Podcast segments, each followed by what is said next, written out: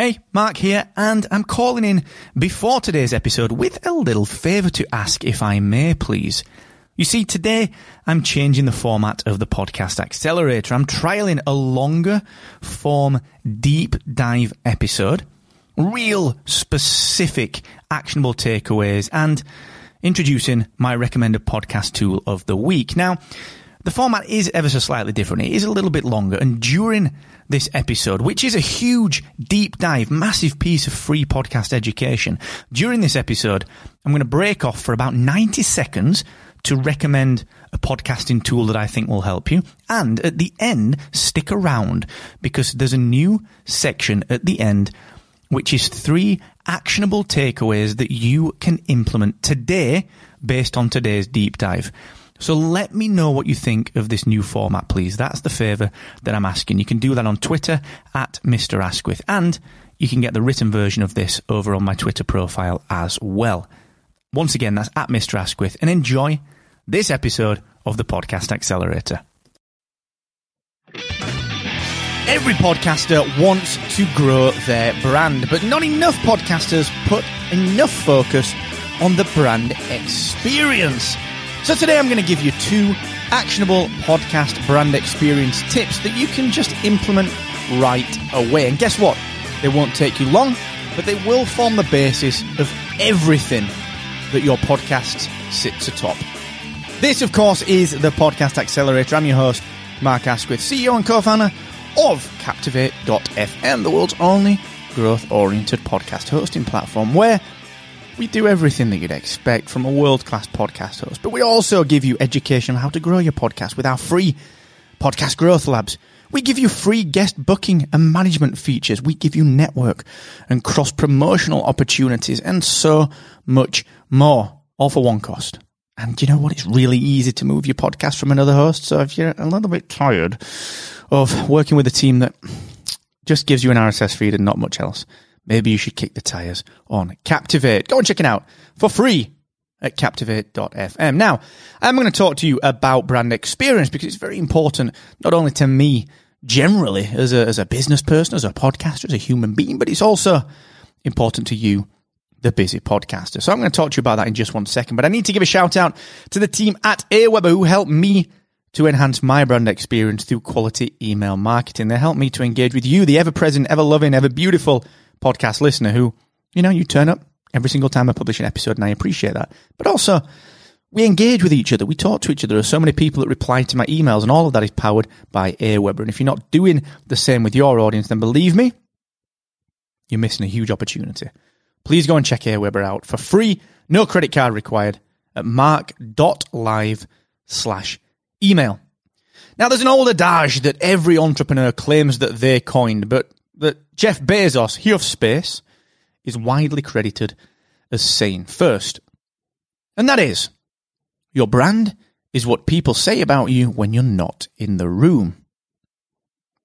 So, what do people say about your podcast when you're not in the room? What do they tell their friends about your podcast? And how, if you aren't in that proverbial room, how can you have any influence over what they say?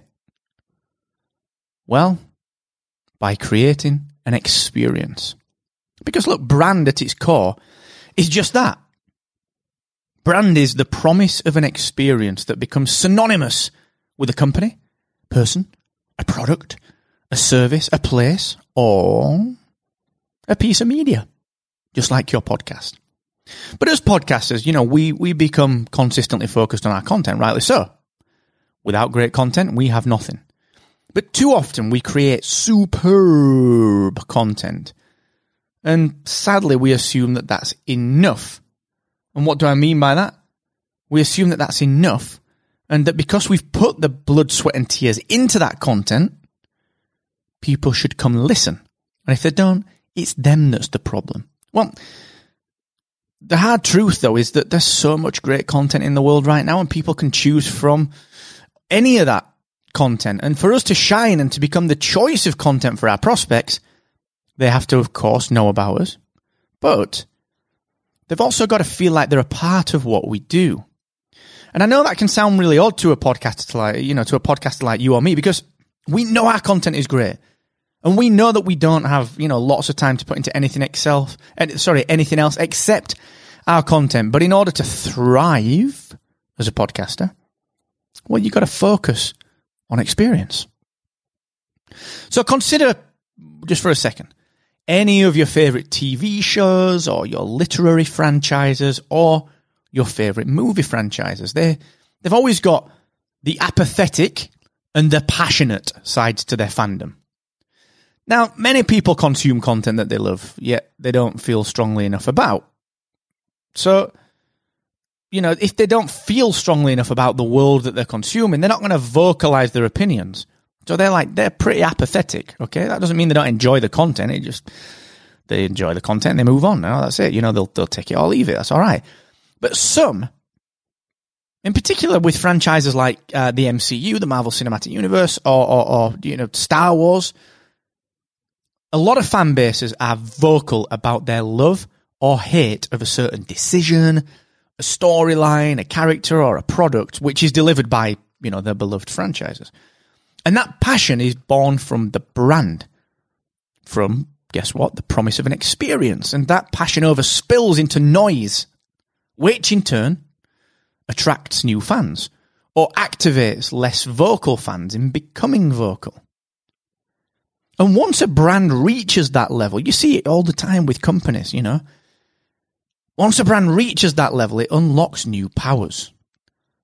Advocacy becomes natural and word of mouth becomes a huge factor in new people discovering what that brand has to offer. And the more that a brand delivers on its experiential promise, the more that flywheel spins and the bigger the brand grows.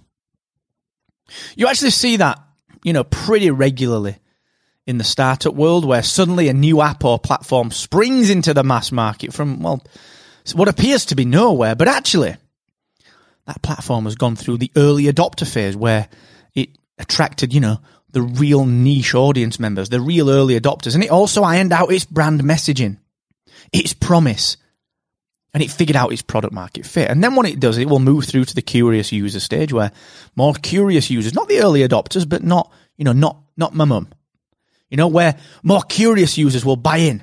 But they don't identify as early adopters, all right? They just want to try this thing that their friend has told them about. Who is the geeky early adopter?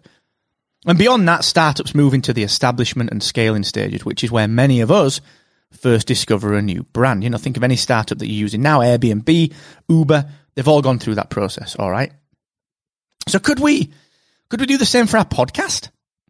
Could we over time devise and refine a brand promise that targets our niche so specifically that we build advocacy and growth through simply doing what we promised to do? Yeah, of course we could. Of course we could. But remember, producing the content isn't enough. We've got to be focused on our brand, but perhaps even more keenly focused on the experience that we want our brand to deliver for the long term. What do we want people to say about our brand, about uh, our podcast when we aren't in the room?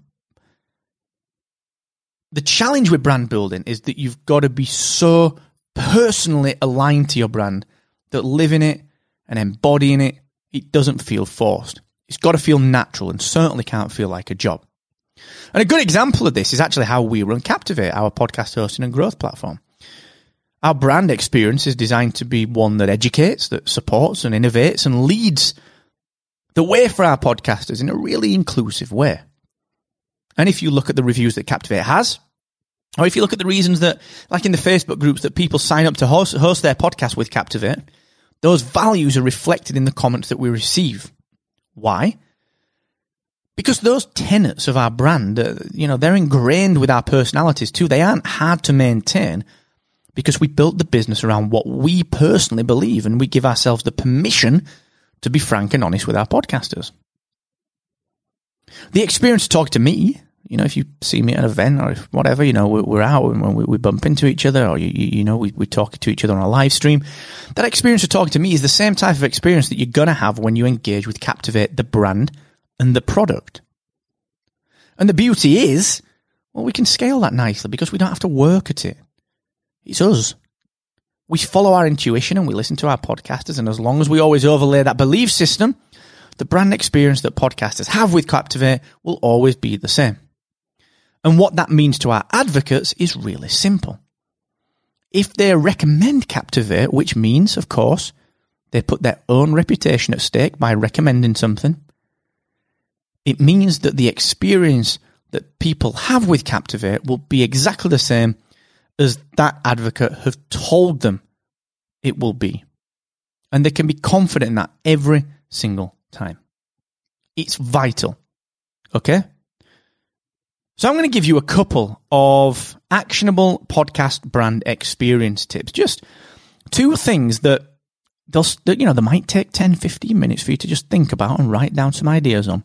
But what they're not going to do is cause you to have to work for two hours on changing something. They're not going to give, you know, they're not going to, they're not going to force you into a half day's work. All right. These are things that you can do today, just subtle tweaks and thought exercises, mindsets that you can start to think about and implement. All right. So look, I know you're a busy podcaster and you, you know, you're probably staying on top of your content production pretty nicely, but here he is. Here's Mark introducing more work into your life as a blooming podcaster. And that's terrifying. I get it completely. Uh, but I'm not going to do that, all right? Because at the same time as producing the content, building your brand experience is really, really important. I don't want you to forget that. I don't want you to, to, to underestimate how vital that is. Connecting with your listeners and parlaying that brand is a significant and really very often overlooked bridge between you, the creator, and the listeners, the consumers. How can you begin to deliver a standout brand experience whilst not adding too much to your podcasting workload? Well, look, like I said, these are two vital cornerstones of your brand that you can nail down today. Think of them as I like to think of them. They are core, they are core tests that any decision that you make for your podcast must pass. All right. These are two core tests any decision that you uh, you need to make for your podcast, they must pass. All right. Number one, how will you reward engagement? Engagement is one of those things that podcasters say they want more of, but that often they don't really know how to measure. Personally, I focus on one engagement platform, my Twitter account, mark.live slash Twitter. But it doesn't matter which platform you choose. All you got to do is design the experience that you'd like people to have when they do engage with you. Let me give you an example. Using Twitter, I've got three things that I do consistently. I converse and reply, I get to know, and I acknowledge outside of Twitter. I converse and reply, I get to know, and I acknowledge outside of Twitter. Now, by conversing and replying, the getting to know part of that actually happens pretty naturally. So many podcasters you know, measure engagement using transient metrics like likes or clicks through to episodes. But the problem with those style metrics is that you can't really focus on consistently building a relationship with someone, which in turn means you don't don't earn the chance to continually let them know about your content. You know, that that if you use clicks or likes or whatever, you know, these kind of transient things, it becomes something that you've got to keep filling up because you don't build any trust. You've got to keep putting more of them in. You've got to keep getting more likes, getting more clicks. But if you spend time actually conversing with people who then take the time to reach out to you. And then you acknowledge that outside of the engagement platform, you build genuine trust and friendship. So as again, as an example, if someone reaches out to me on Twitter, mark.live slash Twitter, and we generally have a good time on there together, you know, we back and forth, we chat. What I'll do is I'll give them a shout out on my show, on this podcast right here. People like Kip McGee, Felicia Jones. You know, there's so many people that I, that, that I ain't conversed with. Or maybe I'll give them a shout out on my live stream. And then I'll let them know that I did that. I'll go back to them on Twitter and I'll let them know. And it's a small detail, but it matters because it shows that you genuinely want to connect with your listeners. And guess what? That is something that people will talk about. It's the experience. It's your experience. It's the promise that you're making as a brand. Number two, what about when someone's telling someone about you or your podcast? Now, how do you want to be described? Tip number two, how do you want to be described? Now, this is a really nuanced tip, all right? Podcasters like you and I, we focus so much on our show. We really do, all right? And I get that. In fact, we, you know, sometimes, always, we drop into pitch mode every time someone asks us about our podcast. And we can describe the show really well to anyone. And as more time progresses, the better we get at that. We refine and we become more tuned into what our listeners want from our podcast. So that description gets better and better and better. But what we do is we forget one core thing about advocacy, about shareability, about brand experience, and about podcasting overall. People don't just come to our podcast for the content. They come to it for us, the host. They come for our voice and our personality too. So ask yourself this. Have you thought about how you want to be described to anyone recommending your podcast? Not, not how you want people to describe your podcast, how you want people to describe you.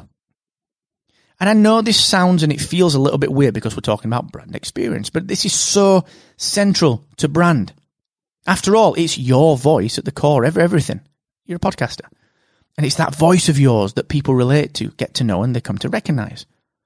Now, a few years ago, I revamped my personal brand as, as an example. And I really put a focus on how I would like people to describe me. Straight talking, open and honest, and innovative in podcasting. You know, that's what that's all we're trying to do here. Be, be honest, be open, you know, cut through the BS, be very straight talking and innovate in podcasting. If I can do all those things, then I can help you, the podcaster. And that took some doing, you know. I mean, it's, it's, it's, it's uncomfortable to do that exercise on yourself, but if you do, you're going to give yourself a way of focusing that language throughout your episodes. And that will then seep into how people go on to describe you when you aren't around. And again, as an example, you know, during a podcast episode, you know me, I, you know, if you're a long term listener to the show, thank you. And you'll also know that, you know, I, I might dispel a myth from some crappy guru or some shitty course that I see online. And I'll say, look, you know, don't know about this. And I'll dispel the myth. I'll go on and say what I need to say. And then I'll follow it with something like, hey, you know, look, I know that might not be popular, but it's my job here on the accelerator to be open, straight talking, and honest with you. And I'm really sorry if that's uncomfortable, but that's my job to be open, straight talking, and honest. And I've designed that around my natural personality because that's just me. That's my, nat- you know, I'm, I'm not, that's not me just being a character. This, that is me. So I've extended that into how I want to be perceived and described, and that's that's how I get described. You know, that's people from other hosting companies have described me like that. They've, they've described me as you know leading innovation, leader in the podcasting space, which is fantastic. You know, I really deeply appreciate that, especially from the people that have said it. I mean, some really humbling people, and like I said, I've designed that around my natural personality and extended it into how I want to be perceived. I don't have to work at it. It's just me. This is just me. All right. Now, most podcasters act in a way that's in line with their own beliefs. That's all right. Okay, that's cool.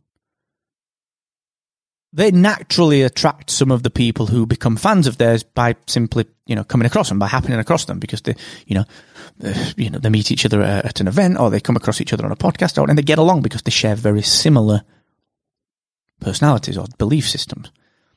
But the difference between those people who sort of lean into their personality, between those people and those who go on to scale their brand and their podcast, the difference between those two types of people is that the latter, those who go on to scale successfully, the latter are purposeful about how they put themselves out there and to some degree how they influence how people talk about them when they aren't in the room. Like me. I want to be perceived as straight talking, open and honest, cut through the BS and innovative in podcasting. So that's the language that I use, and it's my actions back it up. All right. So look, to close out, there's a lot more to brand experience design than these two elements. But without these two elements, a brand experience simply won't exist. You can carry out as many marketing tactics as you like, share your podcast far and wide, and do so relentlessly. But without designing these two core tenets, your brand won't last, and it certainly won't scale. Remember, word of mouth is huge. It always has been, and it always will be. So work on these two elements of your podcast brand right now. Won't take you long, and you'll be surprised how quickly people begin to tell their friends about you in ways that you'll find are perfectly in tune with what you have designed. Until the next time, keep on captivating.